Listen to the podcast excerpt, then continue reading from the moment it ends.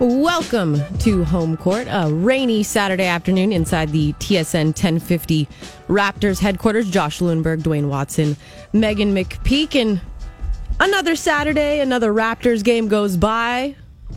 It's been 50 years as we look ahead. We've got the Trailblazers tomorrow.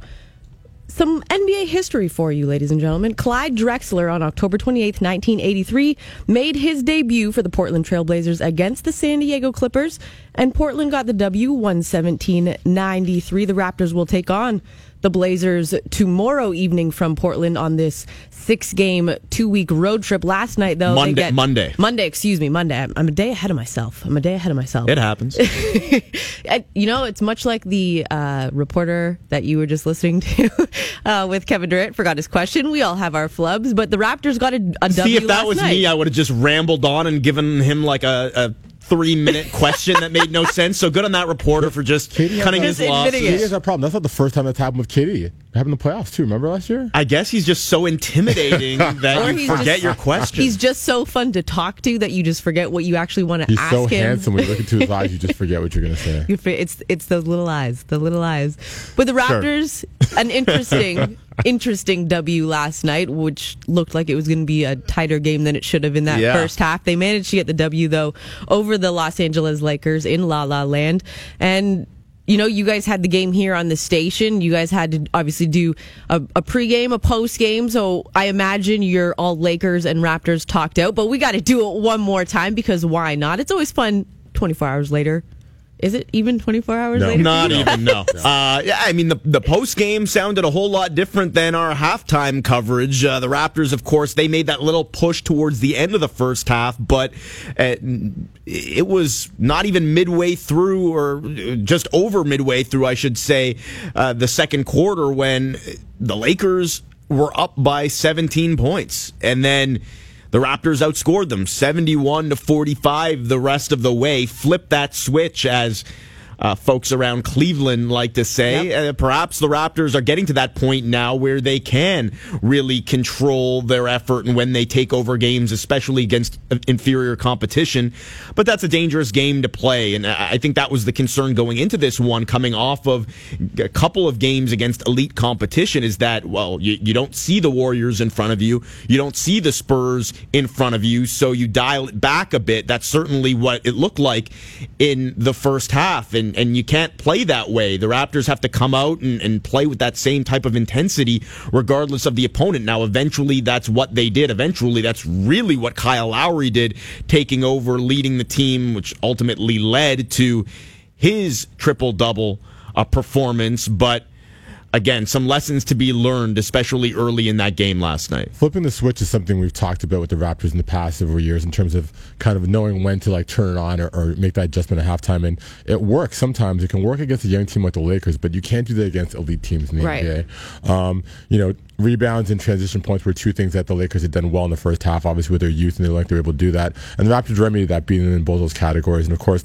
you know, Kyle Lowry continued to find everyone. Uh, Pascal Siakam contributed. DeMar DeRozan Yep. stepped up, and you know, you got a good group effort, but they have to be able to do that consistently, especially against better competition, like a team like the Trailblazers, who have you know one of the best backcourts in the league. Lowry really stood out, of course. Uh, I mean, he's still looking for that jump shot, still not shooting the ball like we're used to seeing. But what makes Kyle Lowry such a great player, what has allowed him to blossom into an all star over the last three seasons, is his ability to impact the game in different ways. And that's what we saw last night, whether he was um, taking those hits defensively and he's got the bandage under his eye and the bruise on his chin to prove it, or getting his teammates involved, making guys better. Uh, certainly that was the case with Pascal Siakam yesterday. Siakam doing such a great job himself of running the floor. But when you have a point guard that can really take advantage of the big man's strength like Lowry can, finding him on that, what was it, like a 70 Yep. Foot uh, lob pass for an easy layup, uh, a couple of really nice pick and rolls with Siakam as well as Jakob Poeltl. Uh, Lowry had it going last night. Now, if the jump shot uh, starts to click, uh, I, I think that could be big for the Raptors here going forward. Yeah, and you guys both talked about the first half, and we've got some sound from Coach Casey and him not being happy with the first half.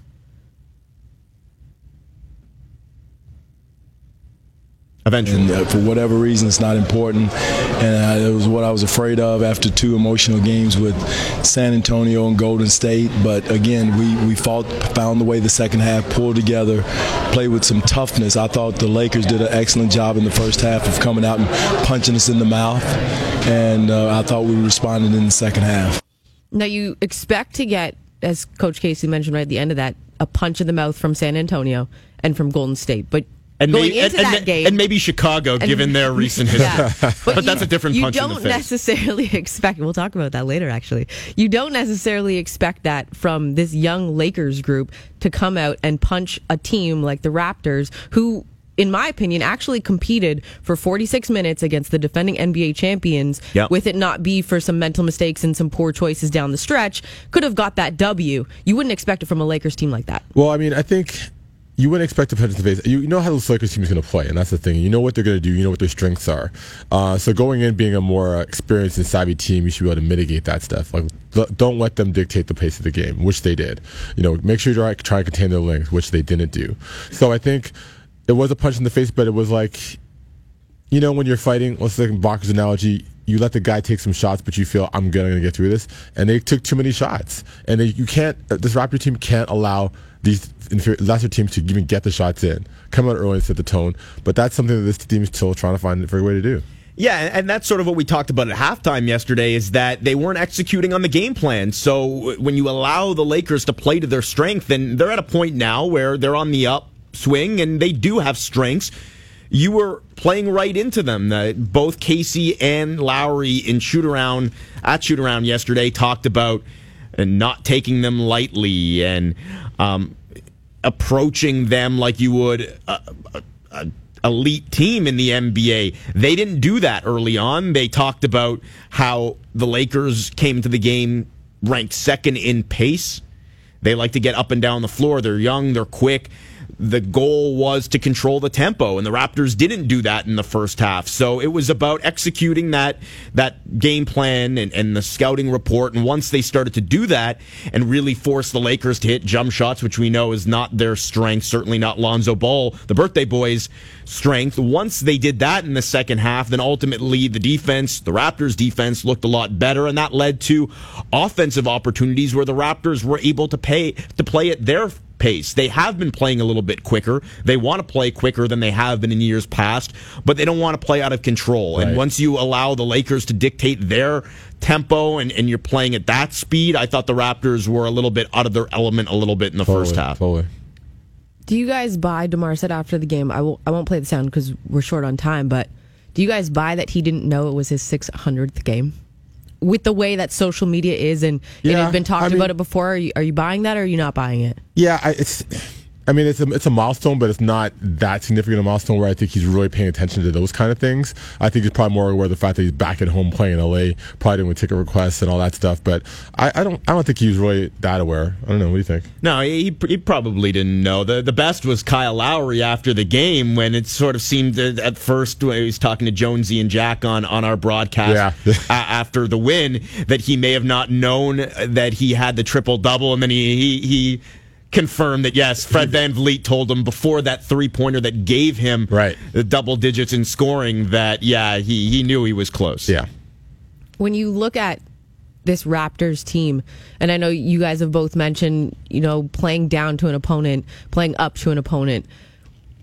How can the Raptors get to a point where that's no longer an issue and they just they just they just play? They play at the level that they need to play night in and night out. Where it means if you're going up against the San Antonios, the the Golden State Warriors, the Cavs, you're you're getting the same elite team. And then if you're going up against, you know, the Lakers, the Suns, you're going to blow them out by 30 because you're going to put your foot on the neck and you're not going to let up and you're going to send a message to the league. I think this. Sorry, I think go. this year. I mean, in the short sample size we have, they have. I mean, they beat Philly, they beat Boston, sorry, Chicago. Um, they competed with the Spurs, and competed with the Warriors. I think this game, you know, they said they were going to do all those things, Josh, as you mentioned, and they didn't do it. Um, but I think that's part of the fact that they're still trying to figure out how to play together with this new system and, and easing a bit off of the ISO ball. I think last year they kind of showed that they could do a better job at playing to the level of competition, regardless of who it is. So I don't think that's much of an issue. It's them kind of really just figuring figuring it all out. I also think it's easier said than done. It's human nature, right? And the Raptors aren't alone. Uh, the Spurs lost to Orlando uh, last Bad. night. The Cavs have lost to Orlando as Yep. well as to Brooklyn. So it happens, especially at this point in the year where, again, all these great teams, they know that they're not going to be judged really until playoff time. Right. So uh, there are teams that are easing their way in. The Raptors really shouldn't be one of them because they're not in the tier that the Cavs and the Warriors are. But again, like I said, it's sort of human nature where you play to the opponent that's in front of you. And, and when you don't see uh, those superstar players, when you don't see the Warriors jerseys or the the Spurs jerseys, it is a little bit tougher, I think, to get up. You, you want to try and break those habits. That's one of many habits that the Raptors are trying to break this year, and that's Dwane Casey's job and the coaching staff's job is to try and get that through. But again, easier said than done.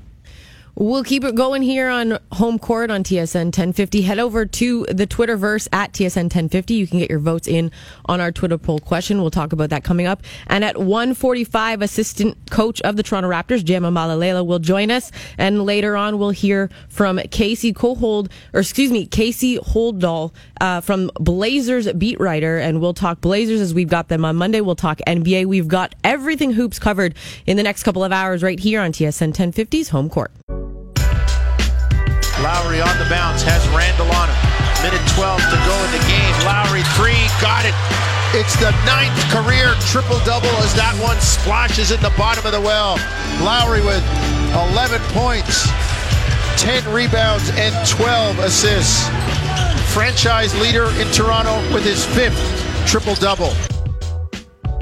Welcome back inside the TSN 1050 Raptors headquarters. Dwayne Watson, Josh Lewenberg, Meghan McPeak. You heard some of the sound there from last night's game that we actually have corrected since the sound. It was 10th career triple double, ninth with, no, eighth with the Raptors, two with Houston. There was all sorts of conflicting information out there after the triple double last night. I saw someone there, so that was nine. Then uh, of course the it, it's actually ten. I saw somebody tweet eleven. So let's just say it wasn't his first triple double. Right. And it won't be his last. Probably won't be his you go. last. and he might be in double digits. Our home court poll question this week is regarding this road trip, as I mentioned off the top of the show, six game road trip through the West. They've still got Portland, Denver, and Utah, if I am not mistaken. And they'll have Portland on Monday. How will the Raptors finish their road trip? One and six, two and six, three and six, or four and six? Well, it's not. It's, it's not a ten game road trip, so they're not going to go four and six. four and two. Four four of six. Four of six. Four of six. Yeah. Sorry. No, I, I. I think that's. I think it's worded incorrectly. it might be, but you know, it's all good. I. Okay. But I don't. Can you even in the polls on Twitter put in of like in words, eh, when it regarding numbers, or is it just numbers? Well, no. Well, it should be. It should be th- three and three, right? Or Three, one in five. What it is, I think one of the win, two of the six, three of the six, four of the six. Yeah. But it looks like So it's seven, the, eight, the slash nine, is the 10. of. The slash is the of. Got it. hey, I, I, I I bet you they're hoping that it's not a ten game road trip. I think Oh, they'd like to come especially home. Especially out west. Yeah. Your guys' thoughts on what you feel or what you think the Raptors are going to finish after this road trip? I'm gonna say three and three. Or three. I almost of- said three and six Three, my of- three of six.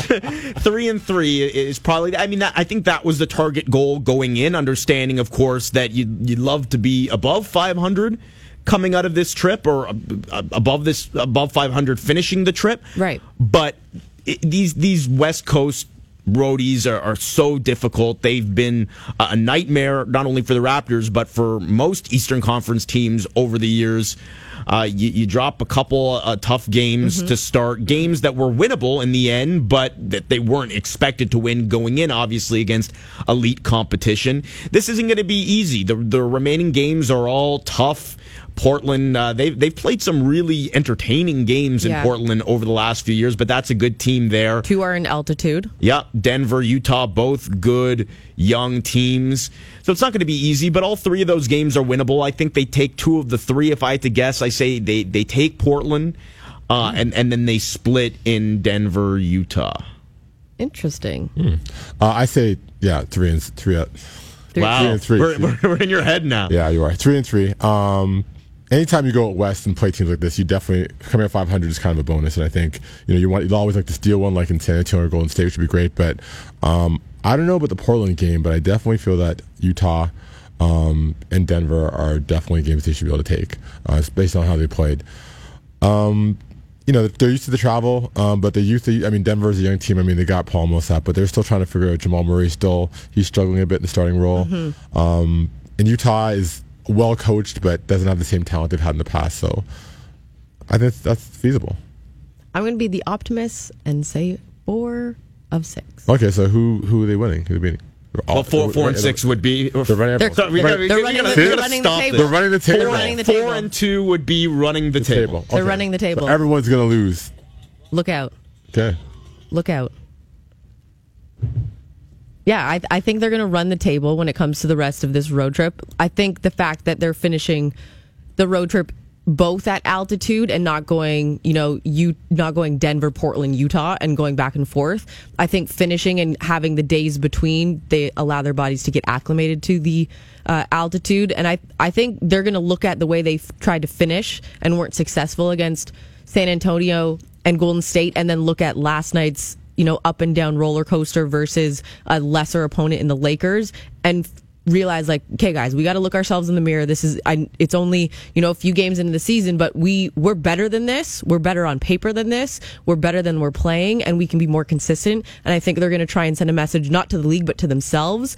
That we can figure this out, and we're going to right the storm, and they're going to roll. They're, they're going to run the table. Let me ask you one question. So before this trip started, would you be still saying four wins? yeah, Interesting. I would. I actually thought they were going to steal one against Golden State or San Antonio. Five wins. Woo. No, no I, like one Oh, of those. One of the four was going to be a steal against one of those two teams. Got it. The Raps went one and seven last year against Golden State, San Antonio, and Cleveland. Now, uh, of course, they've started the season zero and two against those teams, the elite teams, and you might. I mean, the, the the list of elite teams may have changed this year. You might throw OKC and Houston in there as well. Maybe you take San Antonio out, but I mean, those have been the three behemoths over the last few years. Now, it, let's be clear you don't expect the Raptors to fare well in those matchups because those are teams that are better than them. So while I think a lot of fans are frustrated that, well, they, they're not beating elite teams, the reality is they're not in that tier. They're the tier below. Agreed. And generally,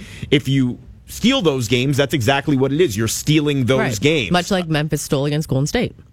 Right. So it, it, it can be done. You- You'd like to see that at some point. I think the fact that they've been competitive against those teams or were competitive in, in those two games uh, th- this past week against San Antonio and Golden State is a an encouraging sign to a degree. You want to you want to see them start to steal some of them, but at the same time, I think the fact that they were able to get the two games at home before going out on this trip was huge, considering how tough you know this trip is going to be. The fact that they were able to get the win yesterday was really important. Just again, you, you want to aim for 500 on this trip. You knew that those that first two games were going to be really tough. Uh, so now I, I think you go into Portland feeling better about yourself, feeling good that there are a lot of things to take away from these last three games that are, are positive, optimistic takeaways, as well as some learning experiences as well. Yeah, I, I would agree with you, and I, I think like I don't know about you guys, but for me, like it really goes back to the Golden State game because all I can like leading up to that game, not a lot of people were giving any credit to the Raptors heading into it, um, or, or giving them a chance. You know, in, in anything to to win the game or even make it close. A lot of people were expecting that to be, you know, a twenty point win plus. I was going into that game optimistic about it and thinking, you know, if you can keep it respectful, if you're going to take the L, keep it respectful, keep it close, keep it within, you know, 10 to 12.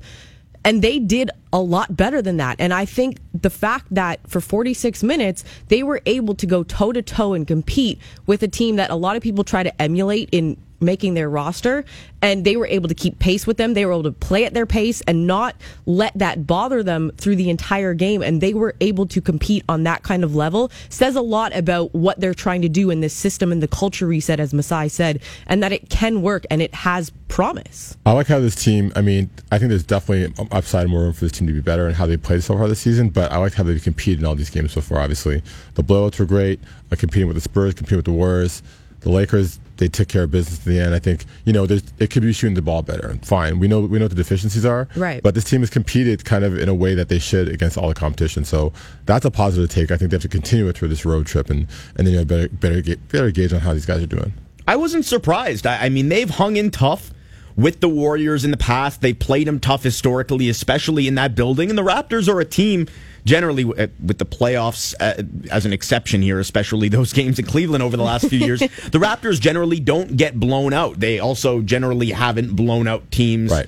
Um, when when they've gotten wins in the past, maybe a little bit more over the last year or so, but they don't get blown out. I think that speaks to their compete level. Um, but yeah, I mean, I, I think the biggest takeaway from me from a positive standpoint, right. a surprise standpoint in that Golden State game was how good the young guys were in yes. a really tough, high stakes situation at the end of the game. At the end of the game, everyone was talking about Lowry DeRozan, the fact that they didn't execute, the fact that they reverted back to that one on one play. But in terms of Jakob Poeltl and Pascal Siakam, OG Anunoby in the fourth quarter, those guys stepping up, not just in general, but in crunch time, I think speaks a lot to this team's depth and, and their young talent. There's yeah. a reason why we talk so much about this youth. I mean, you look at this Raptors team in the offseason, you know, I would argue they're probably not as strong as they were last year, but they lost guys like PJ Tucker, Cory Joseph, Pat Patterson, veterans who can come in and contribute and give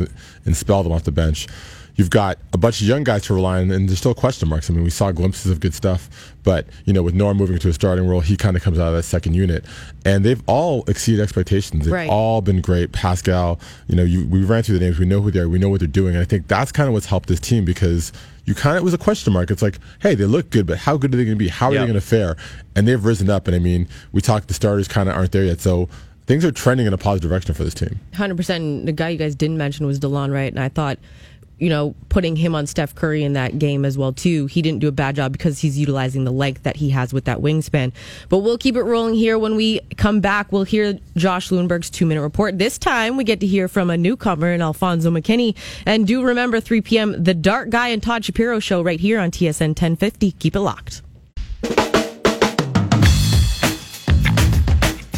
Welcome back to Home Court right here on TSN 1050. As we do every week, it's time now for the two minute report with Josh Lewenberg. And as I alluded to last segment, Josh, this week you were able to speak with uh, Alfonso McKinnie.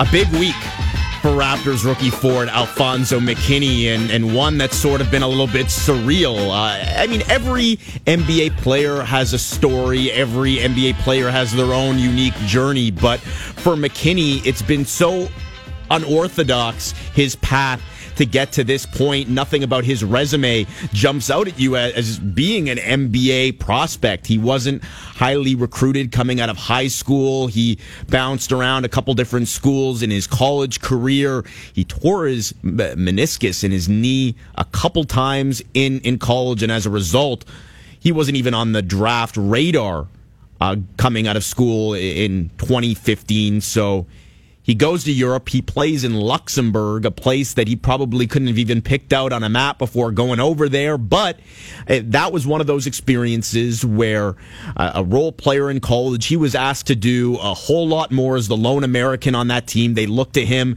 to be a scorer, to be a playmaker, to be a leader. He put up big numbers, but in the end, I think a lot of people looked at it and said, well, it's Luxembourg. It's a low profile league. He came back home to Chicago, went back to the drawing board, ended up playing for uh, the American three on three FIBA team.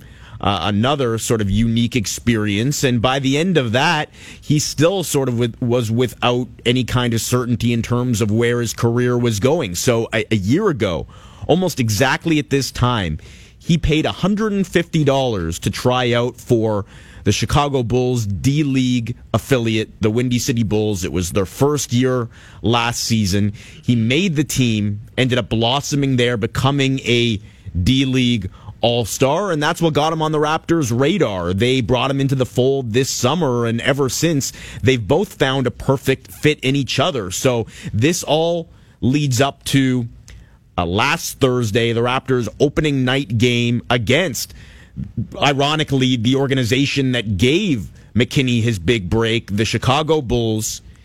Uh, it was a blowout game, of course, and he checks in with about 74 seconds remaining. Mop up duty, sure, but for him, this was a special moment. So I had a chance to sit down with Alfonso a couple days after that debut, and I asked him, what was it like? What was going through your mind? I mean, well, when I first got in the game, I really just wanted to get in and, you know, um, just do what I can do. Just go out there and try to execute for the little time that was left. And, you know, if I had to, um, I don't know, just whatever I had to do, just go out there and do that um, at, at, a high level. But um, once the game was coming to an end and, you know, they was holding the ball, I kind of just looked around and was like, man, like, it's crazy. Like I'm, I'm really here. Like surreal. Yeah, like it was a little surreal. I'm like, man, I'm really, really out here on the floor, and you know, um, like I said, it was just a special moment for me. Um, you know, just everything that I that I um, been through, like basketball wise, and you know, going from college, um, having knee surgeries, and just a whole bunch of stuff. Um, not even being, you know, a, a top prospect or whatever. Like coming out of college, like going into professional basketball. Um, just just everything that I've done and everything I worked for, um, yeah, it made it even more special last night. Through all that, all those obstacles, both physical and, and, and basketball wise, as you mentioned, was there ever a moment where, where you doubted whether you'd be able to reach that, that end goal? Uh, I mean, you, as a basketball player, you always have doubts when things not going well. Um, I think for me, it started back in college when I when I did tear my meniscus. Um, came back, rehabbed, and got it back well, and tore it again. And um, kind of missed a whole year, like off a of torn meniscus, which is very rare. And um, I kind of had doubts then, but once I got back and you know I got done with college and I got my first first gig in Luxembourg. I mean, I had doubts there too, just because you know a lot of people were like, "Oh well, like you playing Luxembourg, like nobody checks for Luxembourg." Then end up going to Mexico. All well, same thing. Like nobody checks for players in Mexico. Like what players in Mexico go to the NBA? And um, just just going from there, just my whole basketball journey, like going to play three on three, like yeah. like what NBA players play three on three, and um, you know I had a lot of doubts, but at the end of the day, when I got um, my opportunity to, you know, play with the Windy City, I took that as a took that as a golden opportunity and just just put a lot of work in and. Um, I think it's it's paid off tremendously for me because, like I said, this is something I've always wanted to do, like be on the NBA roster. And you know, I just look back at all the stuff that I've done, and um, I'm proud of myself. But you know, at the same time, still got still got a lot of work to put in, still a lot of stuff to do. You know, to um, to get the get the get the coaches and everybody trust. You know, uh, for me to get more minutes and you know just be able to come in and be a be a um, uh, impact for this program. As you mentioned, your road has been so unorthodox, yeah. and you've had to overcome so many things. You've heard no, whereas I mean, there are a lot of players in the NBA that have been the best player on all their teams, and have had not yeah. to say that they haven't worked hard, but do you think that that gives you almost an advantage in the sense that you have that hunger, having had to prove so many people wrong before? Yeah, I mean, because cause now even though I've proved people wrong, like it's like um I'm coming back in. You know, I gotta gotta prove people wrong again because even though you know I'm the the last man on the roster, as people said, like I might get into a game and people be like, "Oh, who is this kid?" Like you know, like people don't know me. So now it's like I have to keep working, you know, to to show to show people around the league now what type of kid I am, what type of player I am, and you know the type of type of impact I can bring to a game.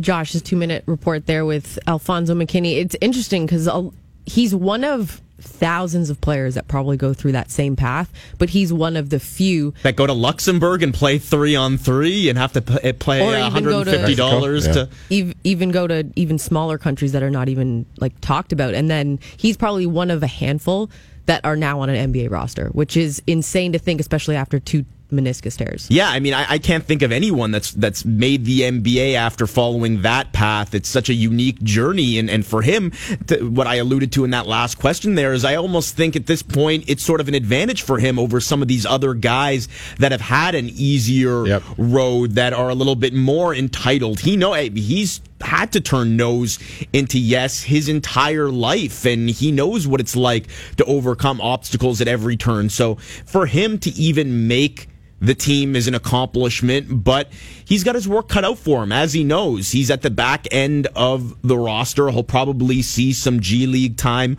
again this year, but the Raptors are high on him. They they see him, of course, as a worker, as a high character guy that can fit in, but they also like his versatility at both forward spots, the fact that he's long, athletic, and his shot is improving. So if he can become a three and D player, we know how young, how youthful and talented this Toronto Raptors roster already is, but he could be another guy that we'll be talking about in a year or two as as being part of this team and this franchise's future.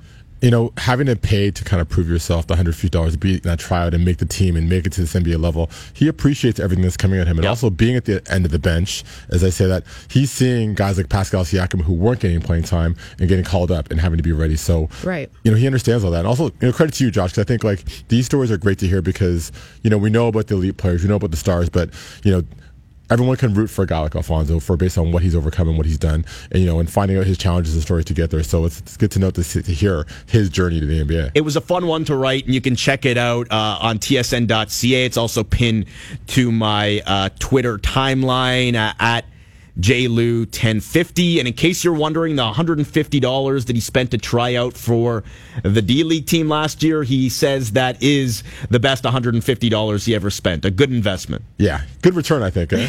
Definitely. We continue on here. Coming up next, we will be joined on the phone by assistant coach Jama Mahlalela of the Raptors. We'll talk everything Raptors and the Trailblazers ahead. Keep it locked right here on TSN 1050. Welcome back inside the TSN 1050 Raptors headquarters. Meghan McPeak, Dwayne Watson, Josh Lewenberg with you here on home court. Joining us now on the phone is assistant coach, Toronto Raptors, Jama Mahlalela. Jama, thank you so much for joining us. We appreciate you taking some time after a late night last night. Not a problem. Happy to do it. Jama, we'll jump right into it. Obviously, with you guys being on the road, you're on the road 14 days, six game road trip. You're now one and two when you look at this road trip. You've competed in two of the three games, an up and down game last night against the Lakers. But what have you liked from a coaching standpoint when you look at this this Raptors squad and the culture reset that you guys are going through right now? Yeah, absolutely. I think you know when that when that schedule came out in August and we looked at this first road trip, and we saw it as a real tough one. Uh, you know, with, with two games at home and then having these tough ones to start with San Antonio and Golden State. And I think what you said is right. We, we were in those games and we, we definitely had a chance to win, and we probably could have and maybe should have won those two games. And that's really good for us as a coaching staff uh, to just have a comfort with the way that our guys are playing and starting to figure out rotations and nuances of our team. Um, and then last night, I think we had a slower start, uh, but we're able to pick it up. So it's about finding ways to win. And I think in that second half, we played with more intensity, more focus, more fire, uh, and, and our guys sort of kind of came through and, and pulled through uh, to, to, to win that game, which was good for us on this trip. Jama, Kyle Lowry's still looking for his shot a little bit, but as we've seen now over the years, and especially last night, 10th career triple double, he can impact the game in so many different ways. He's got the bandage under his eye and probably a bruise on that chin to prove it. When he's playing like he did last night, leaving it all on the floor like that, uh, how much of a spark does that give the rest of the guys just to just to see that effort? No, you're so right. I mean, he makes winning basketball plays. You know, we, we show film after every game, and, and each of those game films, we show him taking charges. He does it every game, no matter who the opponent is. He truly puts his body on the line for the team, and I think that really inspires everyone else and gets everyone else playing with physicality. If you look at the game last night, you know, in the first quarter, second quarter, we weren't playing with any physical force. We weren't, you know, dictating our will in any way. And I think his ability to sort of get in there and scrap it up helped ignite the rest of the team, and, and you know, we had a better effort.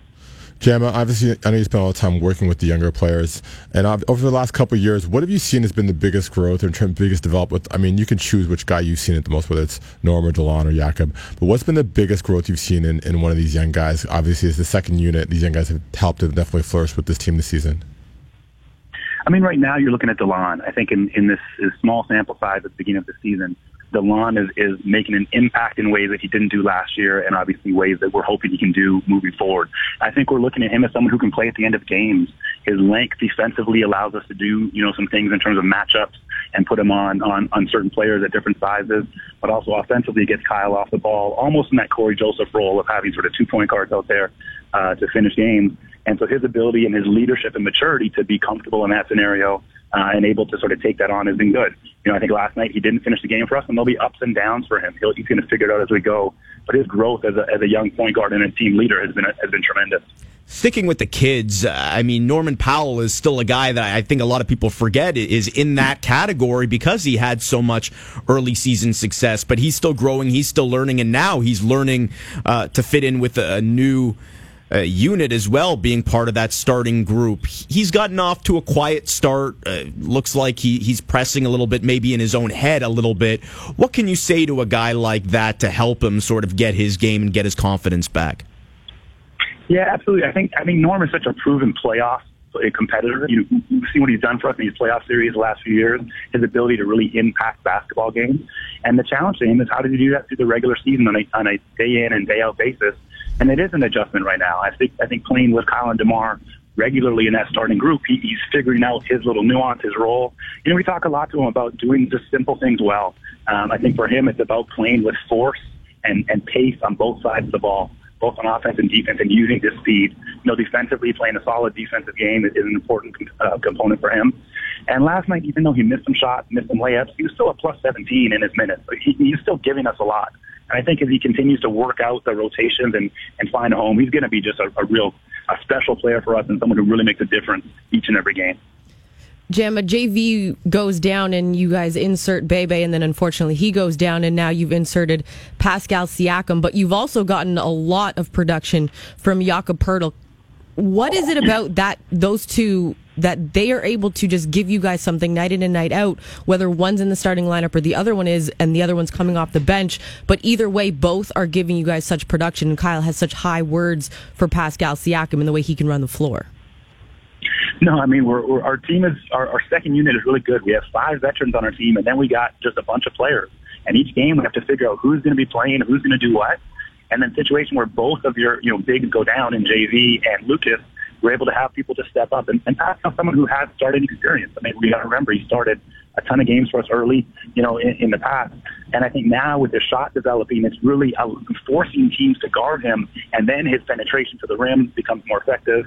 Uh, you saw last night at the, down the stretch in the fourth quarter, him simply rim running. He had two times just running to the rim. Kyle found the easy layups once he got fouled.